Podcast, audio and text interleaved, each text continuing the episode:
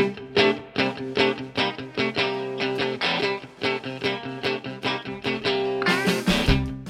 What's going on, everybody? Welcome back to another episode of the Remember Country Music Podcast. I'm Kyle Corbliss. Uh, I'm really excited. Today's going to be a great day. I've been looking forward to this all day, and there's obviously a, a, uh, a very good reason why. Uh, I have the guys from McBride and the Ride on with me today. We're going to hang out. We're going to talk about how they're uh, how they're back and they're better than ever uh, after probably like two decades at this point. And I'm just really Mhm. excited. Uh, Terry, Billy, Ray's going to hop in here at some point, hopefully. And, At some point. At we, some we don't know where Or- we don't know where or, he is. Or we he'll don't be know he hopping in Kyle. somewhere. Yeah. Yeah. He- he's hopping in somewhere. See, out Kyle. Yeah. Ray's in Vegas, so we have no idea what's going to happen to him. But uh, we Whatever made it, happens, so happens. we can talk about him until he gets on here. So That's right. Yeah. we'll never We'll know. give you and all then the dirt. Pretend like we weren't talking about him. I love it. Yeah. But thank you for coming and hang out with me, guys. I'm really excited to uh, you know talk about your story and talk about where you are now and, and and all the great things to come. I really appreciate it. Obviously, like I told you, You bet. before, like I'm, Well, I'm, I'm huge thanks. fans of you. So Yeah. it'll be great. Um, so why don't we start off with with just uh, you know, I don't want to start from the beginning because that could take forever, but but like you know, just just a little bit of a, a, a breakdown here, right? Like you know, you guys started in the late '80s, early '90s, and and and you started with MCA, and and there's there's a whole way that you guys formed, which which is a, a pretty cool story too. But but you know, like over the last, you guys haven't you guys reformed in 2021 officially, correct?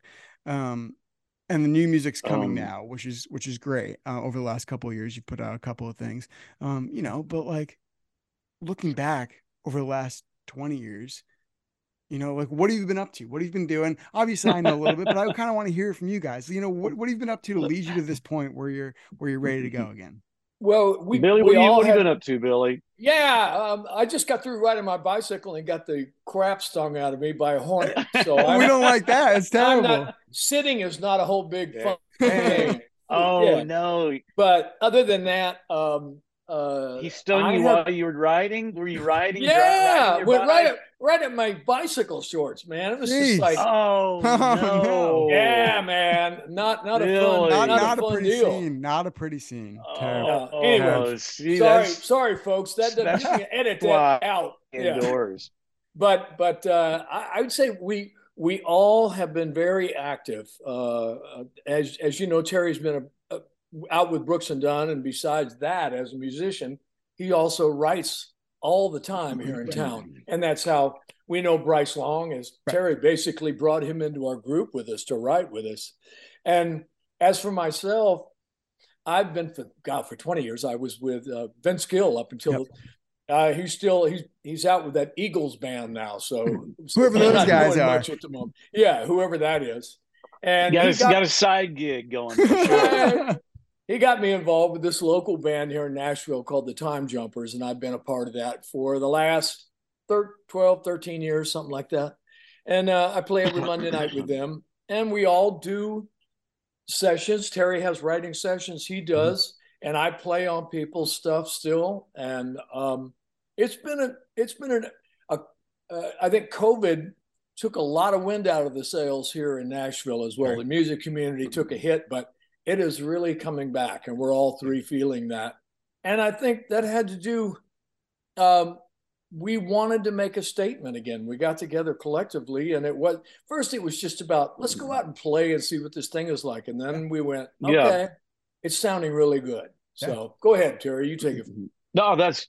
I mean, yeah, Billy. We know we all know the story because we're living it, you know. But yeah, we you know, we had a, a good 20 year break there from the last time we tried recording and touring. And, um, you know, the good thing we talked about during interviews is, uh, like Billy was saying, everybody's kind of remained active. It's not like we had to go get somebody, talk them into getting back into playing or getting into shape. And it was a lot of rehearsing. I mean, I'm always, I'm practicing a lot and still do and still need to, you know, but I play bass with McBride and the Ride and I'm the lead singer. So, different from like a solo songwriter show I would do where I play guitar, you know, Right. and different songs. I do with McBride the Ride. It's a lot of different stuff that I wouldn't and don't do all everything that, that we do live. But so it's Yeah. taken some rehearsing, but it really came together quickly. I mean, yeah, I've been writing. You know, I, that's what got me to Nashville. I was writing, and songs I was writing made their way to Tony Brown at MCA. Fortunately for me, one of my favorite producers at the time. I just couldn't believe it. You know, I've been struggling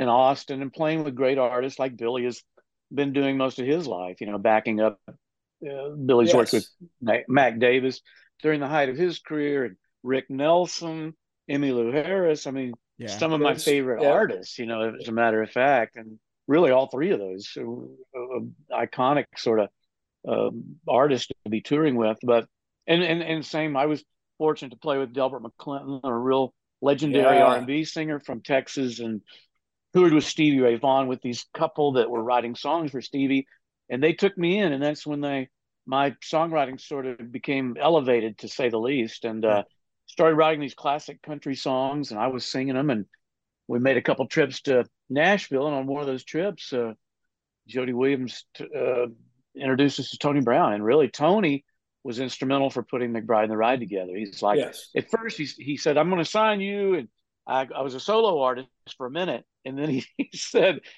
uh, he invited me down to San Antonio and said, listen, man, MCA needs, a, we need a band. We have this band, Desert Rose, and they're going away. They're done. Their run is done, you know, for whatever reason. And he said, you know, you're a band guy, and I know a couple other guys that would be good for a band. he, was, he was on he was on a mission. He's great at putting people yeah. and things together. That's what he does as a producer, you know. Yep. And he he's very good at it. He knew the chemistry and musically everything fit. The bonus for us was that first rehearsal. We had no idea we had this three part harmony sure. blend that was really something special. You know, it was more than just a couple guys singing harmony parts. It was like this brotherly family harmony yeah. thing that was just uh, really stopped people in their tracks when they came. We had sort of a, a nonstop touring of people that would come through our rehearsals of just managers and agents and Tony Brown set all that up. You know, oh yeah, learning songs, but it was a it was a buzz. Yeah, it was, a buzz it was, was a happening. lot of a lot of people dropping by to see what this band might be. You know, yeah. but yeah. we impressed some people and we impressed ourselves. Really, we are like, dang, this is good. As players, you know, it got good. Yeah, right. So, so can I ask you now that just reminded me of something, right? Like, so you, like you said, right? You've been, you were, you didn't know that you were going to be a band guy, right? Like you were, and then you thought you were going to be a solo artist, and then here you are, you're a band again, right? Like you got these these two guys that you may not know all that well, and they're great players, and and just just are in a band, right? So the, the thing I find funny is that you mentioned the, yeah. three part harmony that is just classic, which is why, you know, the first time I've ever listened to you guys, I was like, man, like the harmony is always my favorite part of music. And, and if cool. you got a good harmony, like I'm looped in, you got me, you, you'll never lose me. Right. so, so, um, what I find interesting is, is tell me I'm wrong here, Terry, but, but you don't consider well at the time you didn't consider yourself like the best singer ever right? And now all of a sudden you're you're leading this this band and the, and the three of you have these great voices that just harmonize so well together. Uh, for both of you you know what was was it like a feeling of like oh we actually have something here even if oh we all felt that much before?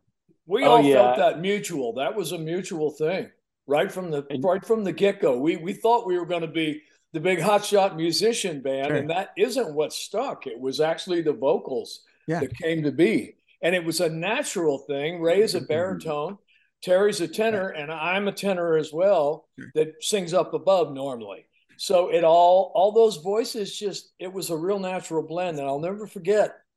Tony gave me a cassette with six of Terry's songs on it, and I, and he uh, there was a fourth guy involved at the time, a guy named Steve Fishell and we discussed it. We were playing with Emmylou Harris together, both of us at the mm-hmm. time, and we heard that we heard that cassette tape, and we were both like, mm-hmm. "This is really fresh, and this is really different." We knew why Tony was interested in it, and not only that, the guy singing the songs was really cool. Yeah. It was a different statement. It was so different than Nashville. He had, I'll never forget, he had a song called Ain't No Big Deal on there. And I just went, it's hooky, it's bluesy. Yeah.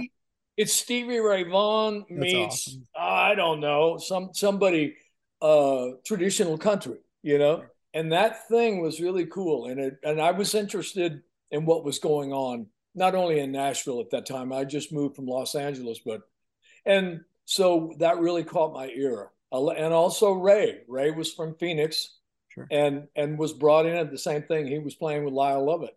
Now, now playing in other areas like you're from you were from you were in in Los Angeles at the time right like yeah um was there and now this is just a I could be naive here, but was was Nashville the same, right? Like was because obviously like in, in the late 80s there, early 90s, like you're you're getting some, some huge names, right? Like straights Mm-hmm. straights out of there at that time, right?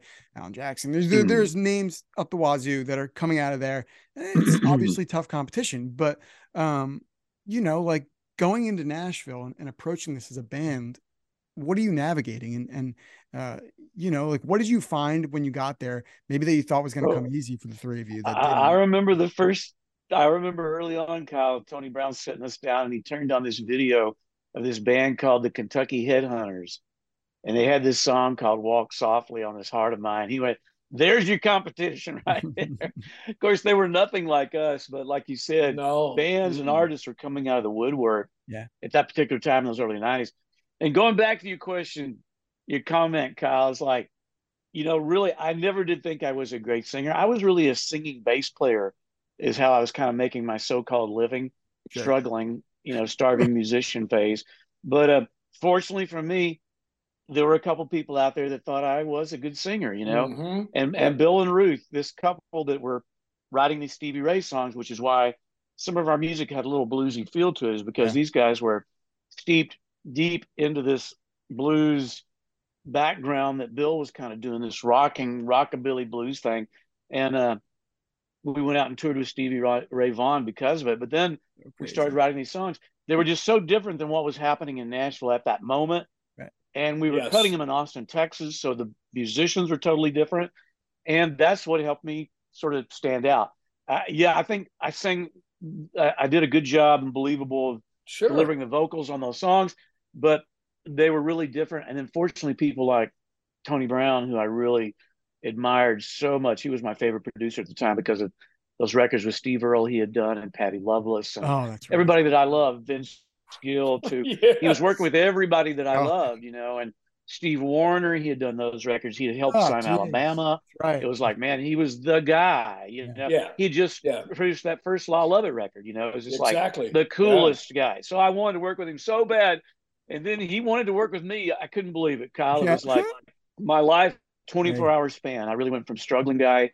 You know, I was, I was, I was appreciated as a player, but I wasn't, you know, just now making my way as the songwriter side, although I've been making a lot of trips. But Sure. yeah, I I mean, like I said, fortunately, Tony Brown dug it, the guys dug it, and then we were off and running. the craziest thing is that I find that that Tony Brown just like pulls these three guys from different areas of the country and just yeah. says it's gonna work. Like it's gonna work, well, right? well he had he had done his homework Right, of uh, course. Yeah. because he had worked with Lyle he knew Ray from Lyle's So he knew- Same And with then Billy. he- He, yeah Billy exactly was singing on those Vince Gill records that Tony Brown was producing. Right. So And he I- was just making a he was making a list of people that would be cool for a band, and we just happened to come along when he needed one. You know. and and then it's and then it's kind of like okay now musicians are there vocalists are there how about the personality thing you Right. know Yeah. and it all came together and boy we- it, it we had to have complementary personalities Yeah. otherwise with the oh, amount would of be work tough. What we were thrown into in those days would have been really really difficult to endure without loving one another basically Yeah, what it was getting along is is vital to the oh success of any band, which is why most Yeah. bands don't make it. You know, and why hardly any bands could ever come back together in the same formation. You know, like we have. We're all the original members, and um, and for people who don't know, like your listeners, some people might not know. Tony Brown is a band guy as well. He was in the yeah hot band. He was also piano player for Elvis Presley. Yep. He uh, he's a band guy. You know, he's a musician at heart. He just happens to be a brilliant producer as well. You know, so we took advantage of all that. Here, here all of a sudden, we have this guy helping to guide us and lead us and give us this opportunity to be something on probably the hottest label in Nashville at the time. You know, they had Reba, Wynonna, they had Vince, George Strait, uh, Patty. Uh, Yeah. it was. All I remember those- when we sold our, our record went gold, and they had a meeting with us like, "You guys got to step it up, man. We need we need more out of you. We got to yeah get you're right platinum." We were And we that, that record sold bottom how many copies? Like that was unbelievable. yeah yeah Yeah, it was it was That's- amazing. that record time, sold uh, over 500,000 copies, right? At least. Oh, right? oh yeah, yeah. We we had Yeah. a gold record for Sacred Ground Yeah, early yeah. on, But Yeah. but people were doing multiple. My friend Ronnie Dunn, their first album, I think, was seven million. You know, so there was some incredible things happening on. Well, Music yeah, Row. and big big numbers all around town. You know, Yeah. I remember it was just the the business itself was just exploding with all kinds of artistry, all labeled as country, and a very positive way of of labeling it. Not not necessarily trying to put it in Americana. Sure. It was it was country, and it was everything. Um, oh man, from Steve Earle to like like Terry, it could be mainstream. Yep. It could be. uh There was a lot. Think of it. Oh yeah, there was just all very kinds of diverse back then. It was cool. yeah, yeah, from yeah, yeah. from Clint Black to Travis Tritt to Yeah. you know Brooks and Dunn to everybody was riding the wave of Garth had already come on the scene in '89. You know, yes. so things things were changing quickly. Uh, And there's a little more I flair. saw- There was a little Keith- more oh, flair yeah. at that point. it Keith was a Whitley. modern, uh, was it was a modern crazy. Our really what it was our modern approach to classic country music is what we were doing. The next That's right. generation of taking the music Yeah. we grew up on and loved and putting our own little, somewhat you know contemporary spin or whatever on it. You know, Yeah. but it was still very simple, especially when you listen back now. Uh, you know, and we're able to pull all that sound and arrangements off as a four piece band as opposed to tracks or having 10 guys on stage or whatever. Our our sound was always simple. The message was too, but the harmonies are what was important. And then we were always proud of the musicianship and the way we were able to come off live. You know, we were kind of known for one of those bands that played hard and and really rocked, even though we had a bunch of those 90s ballads, you know. Right. We really have an energetic up tempo show, but we have some cool stuff like No More Crying from the eight second soundtrack and Dude, that's one of my Uh, favorite movies of all time. oh really? man. That's and you're great. wait a minute, you live in New Jersey, and that's one of your favorite movies. I love that Have you- movie. Ask You anyone. cow- you- you're Have you at ridden a horse? Good. Have you ridden a no, horse? and honestly, it's probably not a good idea either. Let's be honest. You- it's probably a not. Cowboy at heart. Then. I love that man. That's so hey, cool. Kyle, that's a that's a sweet, sweet movie, and That is- we're yeah. in it. You know, we we tell people we fought to get in that movie. They they wanted to send. It's something we really really wanted to do. I'm glad we did because uh, it's something people still talk about to this day. Like you, people who saw that movie. I mean, there are some serious cult fans of that movie out there. Oh yeah. You know what's so But yeah, funny like- about that? What's so funny about that movie is like, so I saw that movie years and years and years and years ago. Obviously, obviously, you know, I'm I'm I'm, I'm a lot younger than that movie is, but but uh, you know, I saw that movie a long time ago, and and when I did, all I, you know, obviously the movie's incredible, but for some reason I was absolutely floored by the soundtrack. I loved every part of the soundtrack, and I was was like, really cool. I was like, I just want this soundtrack and I want to be able to listen to it. And it was so hard to Yeah. couldn't find it anywhere, right? And then so I'd go on Oh, as a little kid. I, I'd go on streaming and I'd try and find it because that was my Yeah. only- my only availability. And you couldn't like just download it. So I bought the whole thing and I have the whole thing. I just I just bought it. Oh, and I that's so love it. It's my cool. favorite. Oh, yeah, that that's sound sweet. When it was released, that soundtrack was very popular. You know, it was I think it was probably '94. Kyle is when we shot that movie and Yeah. the video for it. We had the first single from the soundtrack. That was No More Crying, and David Lee Murphy had a song out with a bang. I think was from that. But you're right, that soundtrack was killer. We had another song in that album on that soundtrack from John Anderson. Yep. It's it was called "Burning Up the Road," our title Yeah. of our very first album Oh yeah, yeah. and yeah. it comes blaring through the Cadillac when they all jump in that convertible and head out. It's Well- pretty cool. Ray, what the heck is Look at Ray. him. Look at this. Oh, Oh, my yeah. gosh. He's, he's I in a am- cor- corner suite you on- in Vegas. Yeah. Are you on where he is. casino time out there? What are you doing? Yeah, I'm sipping on Uh, sipping margarita. Oh, Cheese my and crackers. gosh. Ray, Ray they, were, they were they were talking a lot of crap about you, Ray, but I wouldn't let them do it. I promise. I had Only because you weren't you weren't here. uh, That's You're too okay. big, you can I'm hurt me, Here and you're it. not. got a point. He's got a point. He's got a point. I love it. Ray, how's man. Vegas treating you all right, Ray? I just gotta make sure. Oh, I thought he was going to moon us there for a minute. What is I that? I thought I was gonna get that too. Is that a country No, gentleman or what? No, it's it's not a duo jet, but it's a it's a it's kind of like a, a- duo jet. But, yeah, but it's a it plays great. great and it sounds great, and I got it for a great deal, and I bought it. Kyle, Cheers. you're a you're a young guy, but have you ever heard of Peter Frampton? Of course. Yeah, we used his 1959 duo duo jet on our album, That's our incredible. EP. That's yeah, incredible. we we also recorded the first tracks in his studio no in way. Nashville.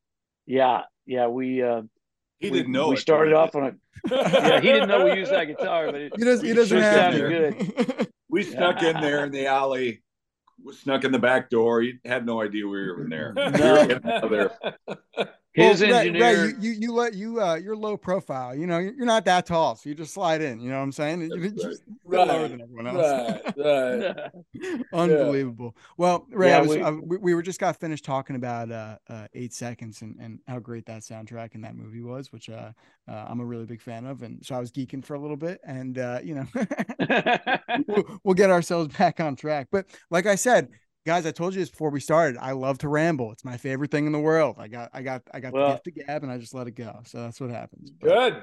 we'll we'll ramble right along with you. We're that's fantastic. not I love it. afraid. Well, Ray, we were just kind of talking about before we were talking about the uh, the resurgence and, and the regroup of you guys and, and how you're coming back and you're coming back really strong. We're gonna dive into this new music a little bit too because um, you know I, I I've heard it all and it's it's fantastic and, and you guys really sound fantastic. You sound great, better than ever, and I think that's awesome. I really do. I re- well, you you Oh, laugh, thanks, but I'm telling you, it's awesome. It's We're on the Thanks, top man. of our game, dude. That's what I'm saying. Yeah, I'm yeah, we feel good. Even live, Kyle, it's really been coming together well, and most of the shows have been good, and the response is always cool. And you get those people out there that still want to hear those songs, and the response we're getting to the new music is really has been a big surprise. You know, Yeah. we have fans that already know those songs, and uh, even those that don't, the response sometimes live at our shows is just as strong for these new songs as some of our hits. So Yeah. that's a good feeling, you know. Yeah. Yeah. Is it um when, when you get up there, right, and, and you and you start playing this music again? Um, are there are there any songs that you were like, you know, when you guys decided you wanted to come back? Were there any songs you were really stoked about playing again? All of them. All of them. Oh, he's he. You know, we do just one night, and he starts crying. It's not Oh, a good thing. It's Are you soft when you had him on. It's tender, but it's not somebody. Somebody has to bring me a tissue during that one. tissue. He's I hardly know margarita. you. He, Oh, will start my- weeping in a minute after tequila. He just openly weeps. I'm weeping now. What are you talking about? Look, he's weeping. If at you this. start if he starts crying, we'll pay no mention. You know oh, what? we were just a, oh. we were Oh, just God. excited to uh, get back together. You know, we knew those songs. You know, were still would still hold up, and we could we can still sing and still play. So it was just exciting. The whole thought of it to try to get back, and we did sort of a little strip down, you know, three piece arrangement early on, just to kind of get together. And it Be was careful really when you say strip down, Terry. Be careful. Oh, Vegas, you never know. No, no. Look at the bat. Look at my backdrop. oh my god! that's a- I'm I'm getting ready to. I'm getting ready to strip down right now. Be careful when you say Oh, backdrop to Ray. You never know what's going to happen. Oh my! Look, that's a nice shot of your nose. Yeah. going right. Oh, oh. That's- Well, um, I love this by the way. I just want to let you know. Hey, uh, my next question was going to be: Were you nervous that the uh, that the that the relationship wasn't totally there? But I'm glad to see that you guys are as, as uh, you know, I told you that you get to know each It's as other. thick It's as just- ever. Yeah, it is Thick just as one of those things. I that's We've- fantastic. I mean, I think we've stayed in touch uh, all these years, Kyle. We've been in. You know, we've run into each other. We've called each other. We've seen each other on the road. Yeah. So Yeah. it wasn't. Uh, it wasn't anything to get back together. I I played out in Scottsdale one night on a solo tour at this beautiful theater out there, and invited Ray out. He he got up and sat in.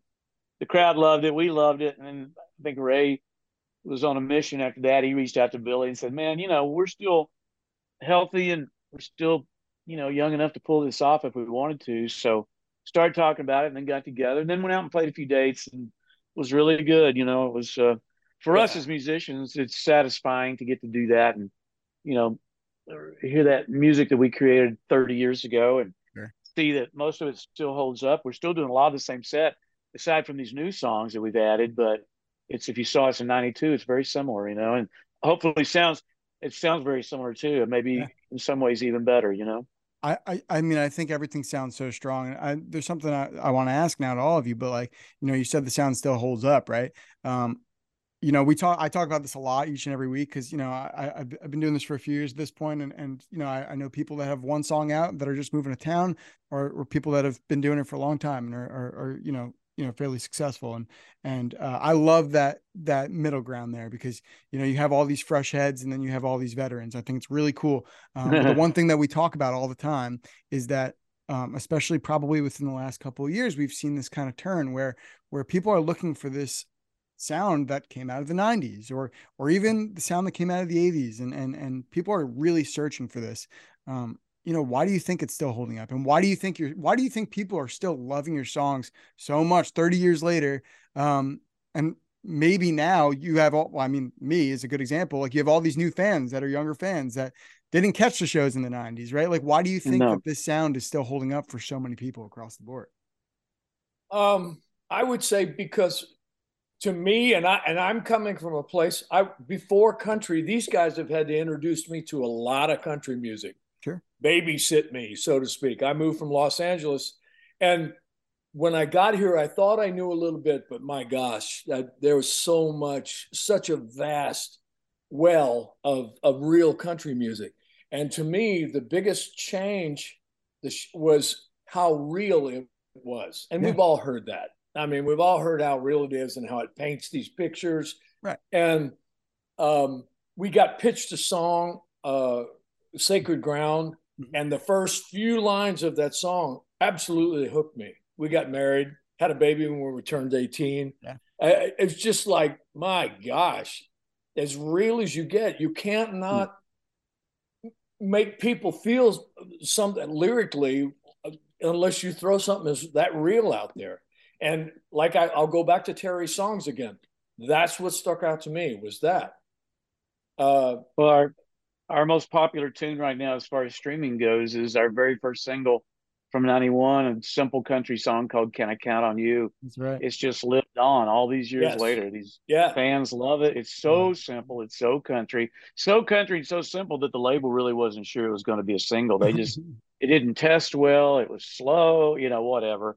But it connected with the audience in a way that we had never yeah. experienced prior to releasing that song. So and we had a, and the connection cool, we still you know, music is just powerful. You know, Kyle, you get those songs you love, whether it's like you're still passionate about the movie Eight Seconds. You get hooked on something that connects with you, and boy, that's a powerful thing, you know, and it yeah. doesn't go away. And I think that's what people are longing for. Uh, country music took a turn, and when it did, it got a bunch of new fans, but it left a bunch of old fans wondering, what do we do? Right. So they sort of clinging on to the past and that music that they loved, and then still being able to go out and see it live is uh, is a very cool thing. We're we're getting you know, to reap the yeah. benefits of that. You know. I just heard last yesterday on the drive here to Vegas, Joanne played me a, a version of Luke Combs doing the Tracy Chapman song. Oh, oh yeah. Car. Fast Car, number one fast song in the country. I mean, wow. think about that. Was thirty wow. years ago. God. You yeah.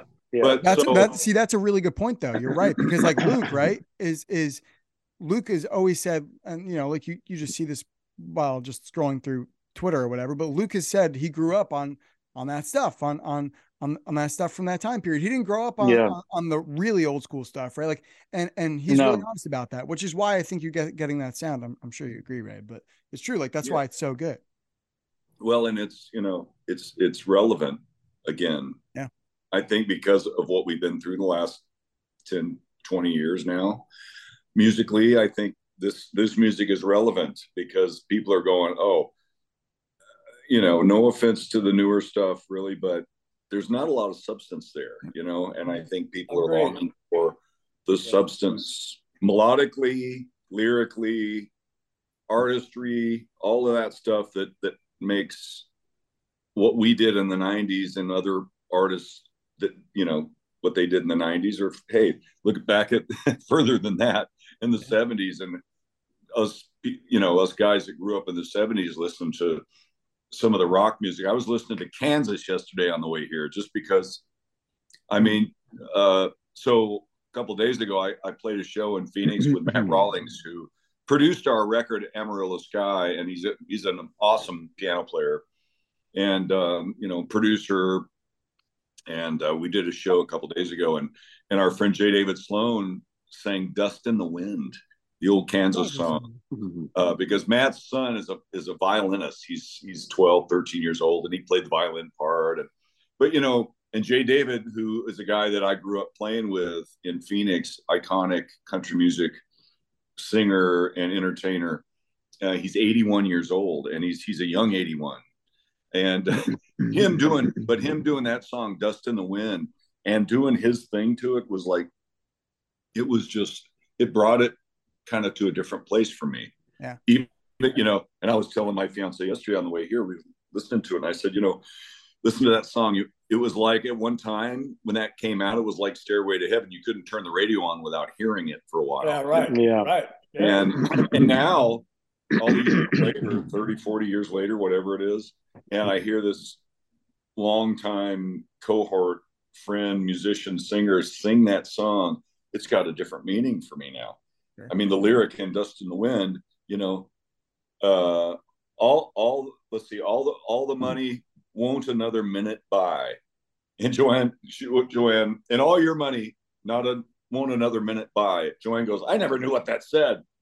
I said, well, it couldn't be more true. Yeah. Because Mhm. I just had a friend drop dead at 61 years old. Not to be, you know, negative, but but my God, life is short, and songs really connect. Sure. Especially lyrics like that, you're like, oh Yeah. wow, Yeah. that's that's the truth. That's I the totally truth. agree. I totally And- agree.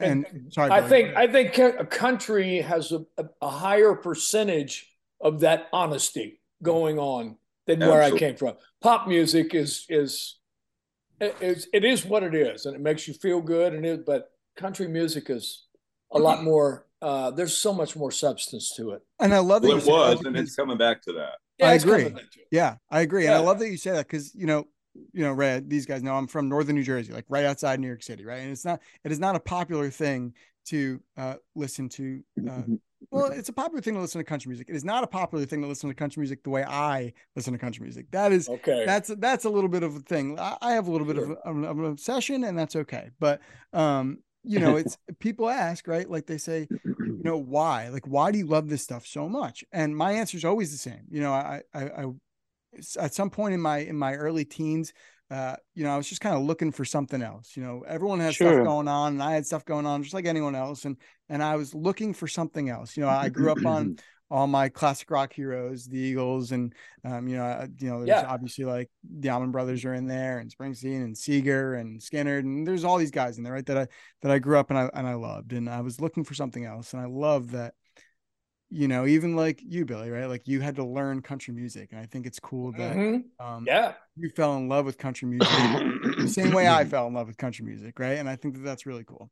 Um, There was also another. other thing is Oh, we all bring our own we all bring our own take to it. Yeah. From our backgrounds, like Billy, and Mhm. you know, we all grew up on rock and roll too. Yeah. I mean, Yeah. you know, Terry and I grew up listening to ZZ Top and you know all these great rock and roll artists, as well as Merle Haggard and Waylon Jennings, and Billy coming from a whole other school of not really that traditional country, but his rock background. So it makes our this band more of a rock and roll, Right. Yeah. somewhat rock and roll side Yeah. to it. You know that Yeah. other bands don't have. makes you- another another thing that had a huge impact, which will probably not happen ever again in country music, was there was a thing called Fan Fair. It's now called CMA Fest or whatever the hell it's called in Nashville. But it was a chance Yep. for the artists to give back to the people who were fans. And I thought, oh my gosh, this is blowing my mind. These people will wait in line to hear how authentic you are, you know, and you've got to be on your game. You've got to be real with these people rather than, oh no, we're, I'm a deity hmm. and I don't go meet people, you know.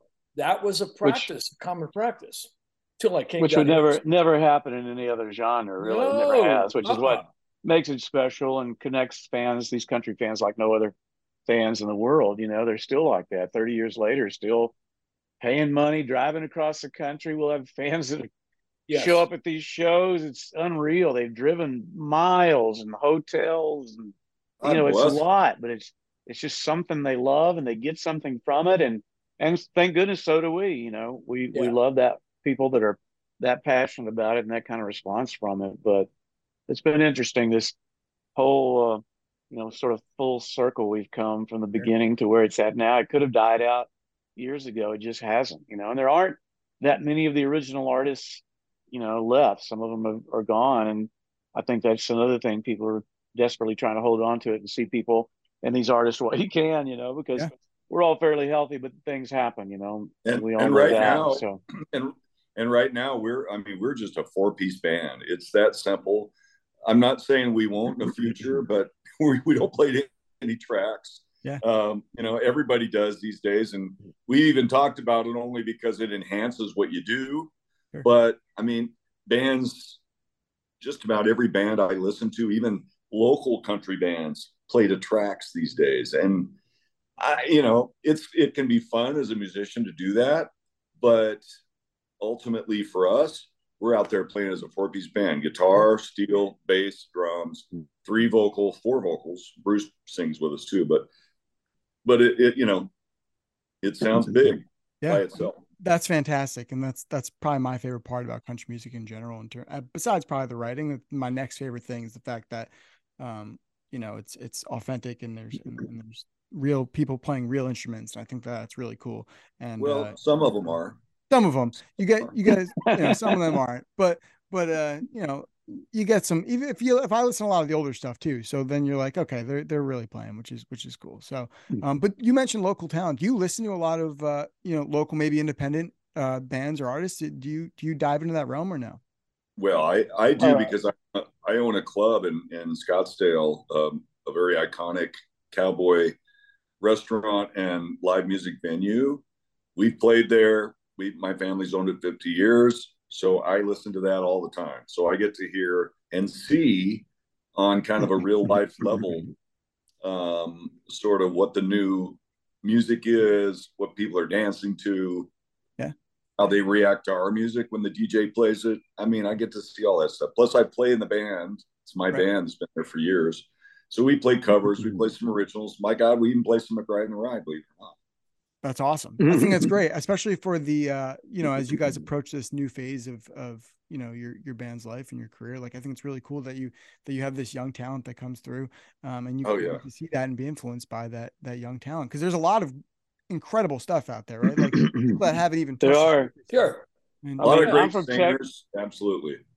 I'm from Texas, so I I write with a lot of those young up and coming guys, a lot of those artists that are have gone on to have some great careers down there, just as as Texas red dirt artists, you know. But and then I'm I'm still writing with a few young artists here in Nashville, some really cool, some up and coming, really talented people. Every now and then, one of them walks through the door, and there's a couple guys that are leaning more traditional, and it's been fun to see that new yeah. wave of you know young artists that really respect a lot of what we did in the past. Where a lot of young artists, a lot of young writers still want to write just because they're so curious about the 90s, you know, and Right. They love those songs, or whether it's something Brooks and Dunn that something I've written that they've heard, you know, right. it's all help, or some of this early McBride and the Ride stuff. You know, they're very curious and still digging those tunes. So there's a lot of talent out there. You know, with social media, of course, man, you can go down that rabbit hole real quick if you want to start yeah. looking at artists and just find a playlist of different things and gosh you could be there all day you know You're I mean, telling me that's how I've, i found myself here three years later. there's a guy, well, Kyle, that there's a guy. There's a guy I wrote with and produced some stuff on a couple years ago. His name is Josh Scott, and he's a big old dump truck driving, six foot six, big burly guy, and and you know he wrote some really great songs, and we recorded them. And you know he's out there trying to get him heard, of course, but he's done some pretty cool stuff considering he doesn't have a label He's doing it all on his own. He submitted one of the songs that we co-wrote together, and and I produced on him, and it was called "That Bottle," and it won the uh, Jack Daniels uh, iHeart Radio Song oh, of the Year. Yeah. And you know, I mean, it's a it's very reminiscent of the '90s what he does, and of course, with me involved, it's my influence of that music comes out too. Mm-hmm but he's got a song called This Time that I think is just a great song. And, um, you know, it's just a matter of trying to get it out there for people to hear. Sure. But he's, you know, he's a 40 year old guy. He's not yeah. a 20 year old guy, but, but he's a guy that grew up on McBride and the Ride and all this traditional country. So it's coming out and he's got a fan base, yeah. you know, that, that, um, has worked, you know, has worked for him, and he's increasing that all the time. So no time cool is like see. the present. No time is like the present. You just go do it, no matter what. You just go do it. If you, if you have a dream, go chase it. It'll, uh, opportunities that, out there these days that didn't exist a few years ago. You know, 10, 20 years ago for sure. You know, it's not all about having to have a major to prop you up and spend a bunch of money on you. If you've got something cool and you're a little savvy with filming and editing, man, you can get some stuff done. You can just point a camera in your phone now and yeah. just yes. sing something from the heart and you might have a viral video tomorrow you know yeah. i mean that's happening every day now this you know whether it's uh, bailey zimmerman or whoever you know i mean that kid was you know building jacked up trucks and decided to sing a song in his garage one day and his life changed it's completely. it's it's unbelievable the, the and, amount of talent. And at the same time, there's probably ten times the amount of artists, the competition out there. So yeah, it's it's it's everybody it's crazy, has right? yeah, and, um, and and and the craziest thing is like there's so many more and we just don't know about them yet. Like they're, yeah. they're yeah. out there and we just don't exactly. know about them. You know, you know what I mean? Like they're yes. they're there and that's the best part is it's like a, a, continuous wheel. Like there there is so much talent that eventually you're going to find out and it doesn't matter how long it uh-huh. takes. But in terms of social media, like do, how is that that world for you guys because like it's totally different than it was 20 years ago you know what i mean so so well, how we, are you navigating that how, how a little bit we have people that do that for us. Kyle. There you go. we have a we we're fortunate to have a young guy that really handles a lot of the social media. He goes on the road with us. We film a lot. We uh, we do a lot of photo content things just to kind of keep it current. We kind of know what it takes to keep it going, and we do post some things from the road. We, yeah. do some live streaming even occasionally if it's the right gig and the right time. And sure. uh, but it's been good. We've experienced quite a bit of interest, even all the way to TikTok. You know, yeah. Uh, there's a there's a crowd on there that loves these vintage clips that we like to share from time yeah. to time, and that's pretty cool to see a half a million people respond to something you just a, a 30 second clip of something we did 30 years ago. It's pretty cool. you know, what's funny no is it, there was this girl that was I was scrolling through TikTok, and my my social media is filled with music and music, and that's basically it. Yeah. And uh, uh, I was scrolling through through TikTok one night, and uh, you know there was this this lady who was playing a cover of Sacred Ground, and it was it was fantastic.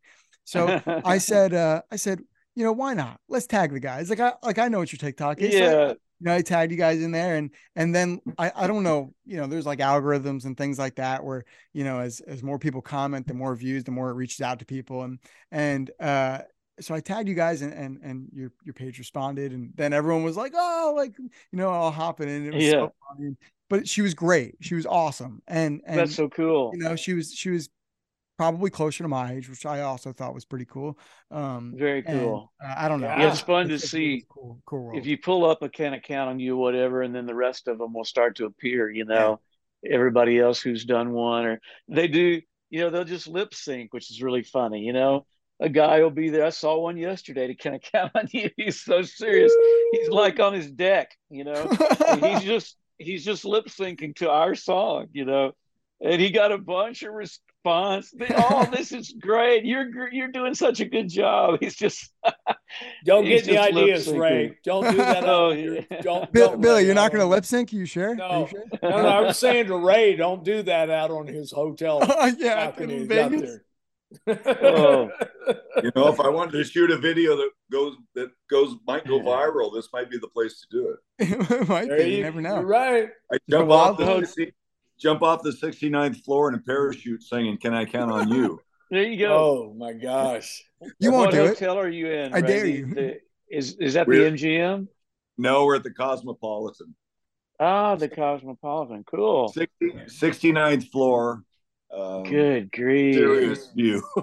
we are enjoying it. It's great. That's awesome. Yeah, that's cool. great. So, Kyle, we we we're taking a little break from the restaurant because my fiance Joanne and I, you know, it's been a great season and we're very busy and it's but you know so summertime slows down in arizona so this is our time to kind of get away a little bit here and there so that's what we're doing right now and then i'm leaving here tomorrow and then getting on a plane and we're going to greenville illinois to play the show with the band. Yeah. Um, and then we have a couple shows come up in Texas, and we're going to do a video Yeah. In August, I'm sure the guys told you. I love it. So let's talk about this new music because I think it's I, I just I, I think it's incredible and and you know for for for the people who are listening, old fans and new fans, I think that it's really important to just kind of bring them all together. So I think it's really cool. Um, you know, you, you, you put out a couple songs over the last couple of years, um, and you're going to put a full EP out on July 28th. Uh, and then uh, the newest song, if you're listening right now, uh, the newest song is out now, so go listen to it. Um, but, but let's talk about that EP and, and some of these new these new songs. Um, you know, is it is it were you were you shooting for a certain sound or did it just kind of work? Like how how did that whole process go and uh, was it different? Did you have to knock off the rust? I know you guys have been staying active and, and you guys all sound great and you all play great, but um, what was that whole process like for you? Uh, I, I, would say I heard I heard Ray some say something earlier about we are a small, self-contained. We're our own A and R department. Yeah, and that's a true that's a mm-hmm. true statement. And I think that we run it past each other. I think uh, a lot of the material is felt almost immediately collectively. Mm-hmm. And we decide, you know, we go in, we do not necessarily record, we rehearse it, we check out how the harmonies sound, like a typical garage band would do. That's what we do. And That's it, the coolest garage band I've ever heard. Well, it's a part, it's part of the process, you know. And a lot of the most of the material is is either written by Terry and someone yeah. or by we've got one song in there that that Ray and I joined in with Bryce Long, Very who nice. you know, and uh, all of this stuff is honest. All of this stuff portrays what we felt like we were in the '90s. Yeah, honestly, yeah. and it's not trying to be anything contrived. It's what we are, and uh, yeah, the vocals are mixed out front. So yeah, and just like Billy said, Kyle, we just we're just doing what we've been doing for all these years. We just go in and sort of create whatever the song dictates that it's going to be, and we we already know what the sound is. Sure. Is because it's it's basically us playing it and singing it. So we just play it like we think it should be and sing it like we think it should be, and and it comes out sounding like McBride and the Ride ultimately. Incredible. It's incredible. You never know, guys, because you know it's it's it's been 20 years. You never know what can happen. And I think that no, it'd be a disaster. At the time. It, it could be, but it's not. It's not. Remember that. But uh it's but but I listen to the new stuff and and you know, if I if I don't see a date stamp on there, I don't know when it is. And I think that that's the best part. Cool. There you go. That's um, sweet. That's a that's a good quote for the comment. Appreciate that. It really yeah. is. And if I can, I'll, I'll mention again on my drive uh, to Vegas yesterday. It's about four and a half hours, so we had a chance to listen to a lot of stuff. Yeah. And and Joanne put on the old Toto record, and which had Africa and Rosanna and these songs that were super huge hits back in the and I think back in the this was like 83 right 1983 yeah, probably yeah, yeah I was 20 I was 23 years old but there's songs on that album on that particular Toto album that sound really dated you know, they're still good songs, but they sound dated. But you listen to Africa and it doesn't sound dated to me. It sounds like it could have been recorded last week, you know. It's such a great song and sound the way it what, for whatever it is. Yeah. And so I think that is, you know, to, to be able to to do that. I think McBride and the Rides songs are that way in a lot of ways in those 90s. You listen to Hurry Sundown and it I mean, it's still relevant to me. I mean, I'm, sure. I might be biased, sure, but um, but it still sounds like it could have been recorded last week. You know, it sounds like that to me, and I'm and I'm not biased. So um, I think that that's perfect. You know what I mean? Um, yeah, that's I, what we set out to do. Yeah. yeah. I love it. Um, is there is there uh, you know, to to and I think I'm pretty sure Terry, you said this before, but when you uh when you go out there and play this new stuff, is it nerve wracking to when you first started playing? Was it nerve wracking to play the new stuff because you didn't know how people were going to take it, um, or were you just really excited because you knew that those fans, uh, you know, they they they really stick? So I think that that's cool too. But, yeah, I thought we were coming with some strong material, so I felt good about that. We could tell in the studio the songs were coming together. It sounded like us, you know, and had a little bit of that '90s feel with a sort of modern uh, production as far as recording and everything's going. You know, we we didn't do anything strange or add anything unusual. We wanted to be able to pull all these songs off live after we recorded them, and that was kind of our goal: keep it simple, focus on the harmonies, and come with some good songs. I probably listened to as many songs for this five song EP as I did back in the day Yeah. we were cutting albums. I I found I went through an entire box of cassettes from the '90s that we were pitched back in the early '90s. I probably had 150 of them, maybe a couple hundred, and I got my old boombox out and I went through these cassettes because some legendary songwriters on there from Kostas to Harlan Howard to you know, and found some interesting stuff. I also found a cassette that we had recorded live in 1991 out in San Angelo, Texas, and it had this where not only we have a cool version of this back in the day, but we should think about recording the song, you know, and we did, and it's a crowd favorite every time we play it. yeah. People love it. It's it's it sounds like us. It's a little different. It's very honky tonk, which we love that side of us that we can do that and steel guitar, you know, Telecaster, whatever we got to do to Yeah. honky tonk it up a little bit. But uh, and then just went kept diving into songs and sharing songs and pitching songs and experimenting with songs, and we finally narrowed it down to these five that we felt pretty pretty proud of. You know. That's it's that's incredible, and uh, I I bet that that box of cassettes has some wild cassettes in there. Oh, I'd probably pay a lot of money for it. I just want to let you know. So. I, I noticed there were some hits in there by other that other people had cut. You know, I remember something Joe Joe Diffie had cut that we passed on. We passed on "Achy Breaky Heart." They, Did you they really? Pitched that, yeah, they pitched that to us first, and the song plugger always reminded me of that every time I'd see her. He's like, "I pitched that song to you guys." I went, "You know, that would have never been a hit. It would have been a hit only for Billy Ray." He, Sure. I he made remember it- we- he- We were pitched two of a kind working on Full House. Remember? Yeah. You Exactly passed right. Yeah. Yes. Yeah. Yes. So so let, let me was- ask you why what do you what do you hear about these like these are these are obviously you know two of a kinds one of the most incredible songs but but why do you hear that and say it just doesn't work for you like what like what Well, about those it's songs you it's picked? got to fit us. Yeah. achy breaky was so tongue in cheek and silly. We just didn't Right. want to go down that road, Right. you know. Of course, the way Billy Ray looked and all, he he turned that song into what it really became. of course But uh, yeah, uh, two of a kind working on a full house. That was just a good song. Who knows? It might have been a little too much honky tonk at the time for us. I don't know what we were.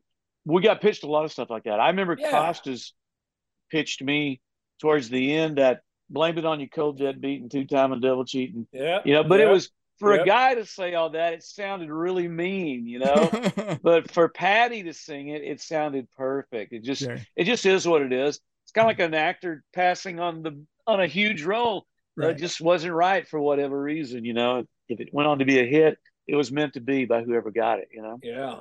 A friend of ours, Kyle, a friend of ours that we all know, and I've told this story to, to Billy and Terry, I think, as well, but he he went into a writing session one day to write with a couple guys.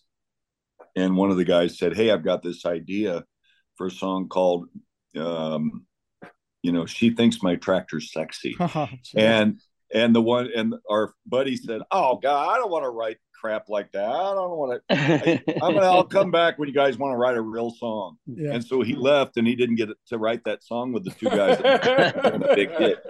Ooh, that was a that was a big that happens a lot that's- really i mean Sure. It does. And you know, those things. Kix Kix Brooks co-wrote Sacred Ground. He had Yep. the single on it first. It wasn't That's a wasn't a hit. We had we had, you know, Amarillo Sky three or four years before Jason Aldean had it. And Yep. it just happens. We knew we had a good song. We just couldn't convince the label to release it, you know. We I thought we think had it's all pretty just based on timing, right? Like, don't you think? It's Oh, just it based on is. timing because, like, Yeah. didn't Mark Mark Wills put out a uh, a version of um, um there was a Rascal Flatts hit. Um, I'm blanking on it off the top of my head, but I know he put out a version of it before they did, like a couple years before, and it was a hit for them, uh, and it wasn't a hit for him. Yeah. And it's just it Yeah, just well- kind of depends on on the timing of everything. Yeah, was it what matters most or one of those? Yeah, yeah. There you go. I- There you go. What yeah, I think it might have been. Yeah. What hurts the most? Yep, that's right. You want hurts the most? Yep. Yeah, that's it. Yeah. And, it, Mark and is a another Mark story, right? That's really funny. Is um, uh, I, I, Mark said once that he that he uh he passed on um um uh now I'm blanking on it, of course. Um, Tim McGraw, don't leave the girl or don't take the girl. don't or- take the girl. Yeah, oh, yeah, Gary yeah. Burr. Uh-huh. Yep, oh that's what gosh. Boy. It's just like Mark just- just Mark timing. is a great Mark's a great guy. We've gotten to know him a little bit. He's a big Yeah, fan.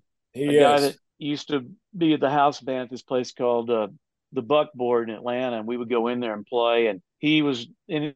He, he did most of our songs in his set. So when we showed up, he he loved it and hated it because it took about half of the songs out of his show that he usually would do. But he's still a great guy. I saw he had his McBride and the Ride T-shirt on during the Fan Fest the other day. That's awesome. He's a yeah, yeah, he's a good guy. Great singer. Still, he sounds great.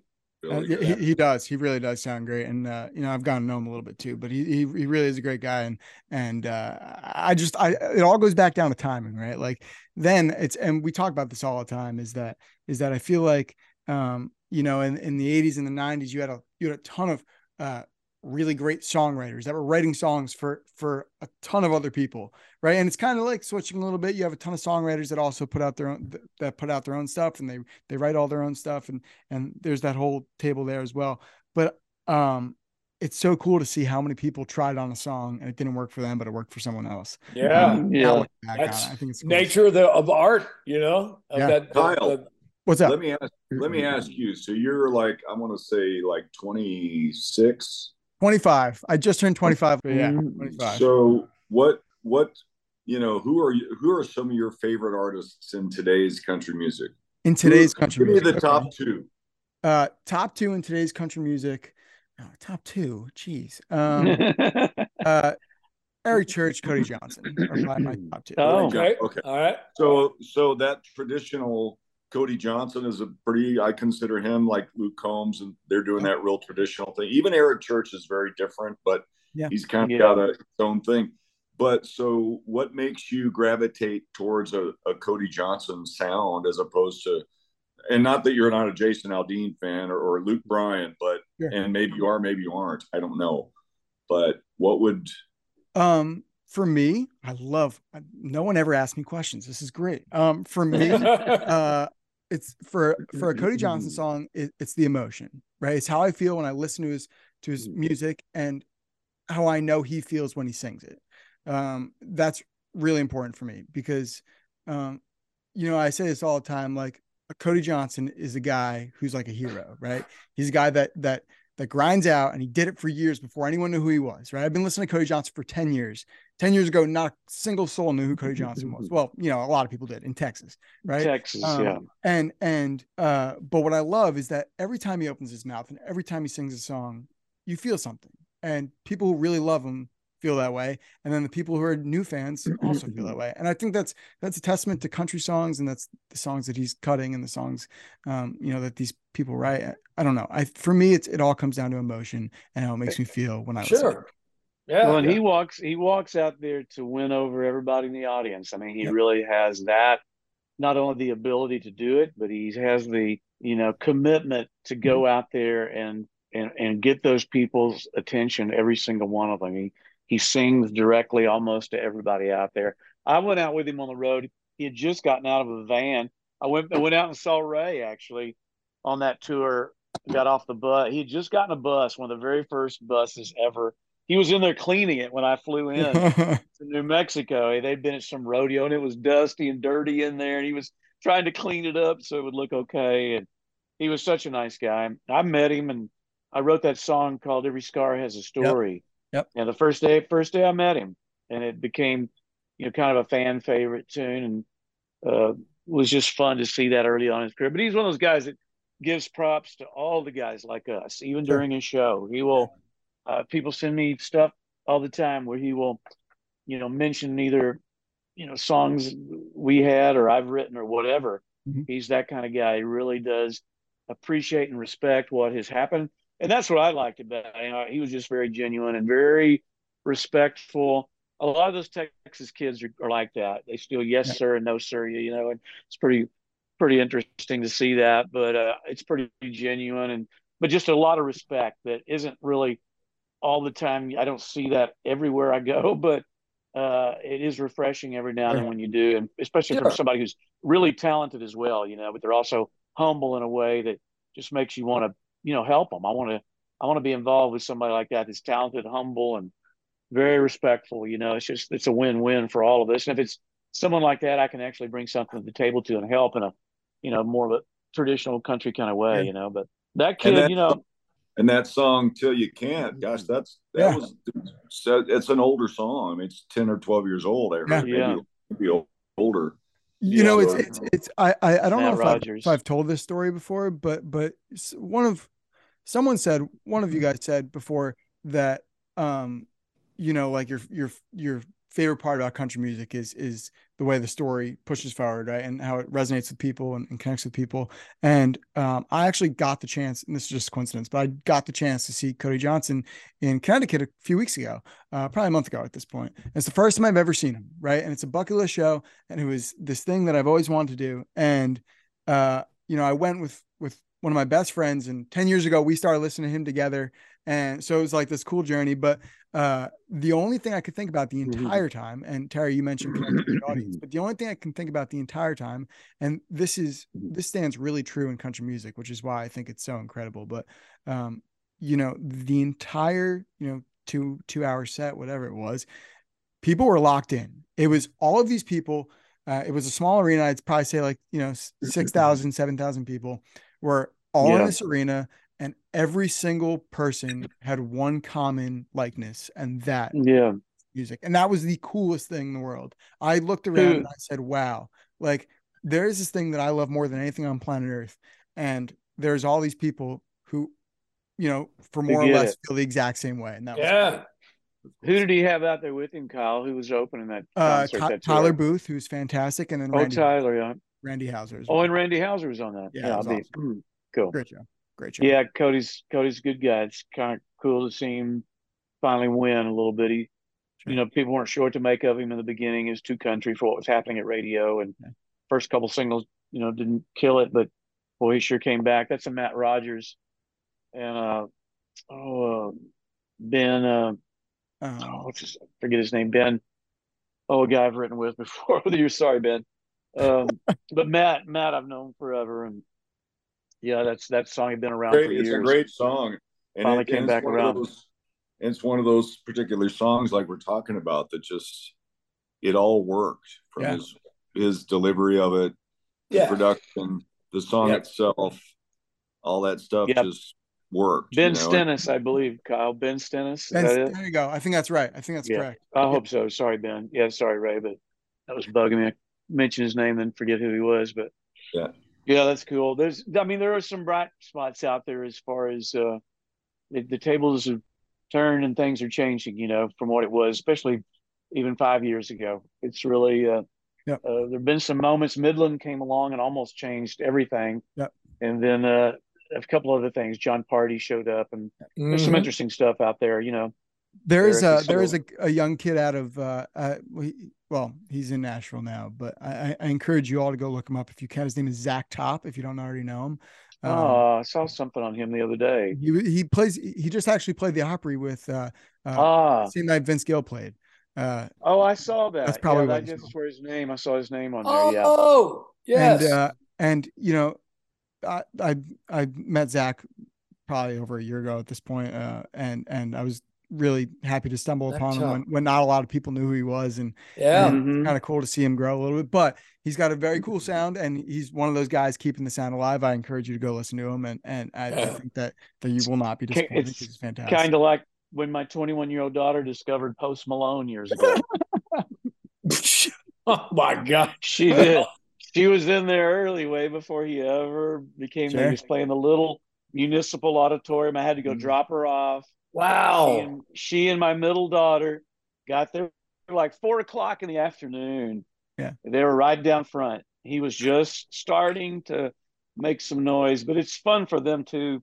She's a music lover. Her stuff is way more pop and Yeah. heavy rap and stuff. But I've been introduced to all kinds of crazy artists through her. Lil Peep, have you ever heard of him? Lil Lil Peep. Peep. yeah.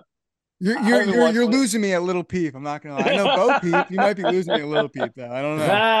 that's a that's a crazy that's a crazy story a young artist that passed away very early because of just you know exposure to everything at an early age but yeah i've listened to a lot of cool stuff with her she has Cool. really good taste so i do hear some stuff that's pretty it. cool but boy We've been i think we've been ex- we've been exposed to a lot of stuff. And we're still here.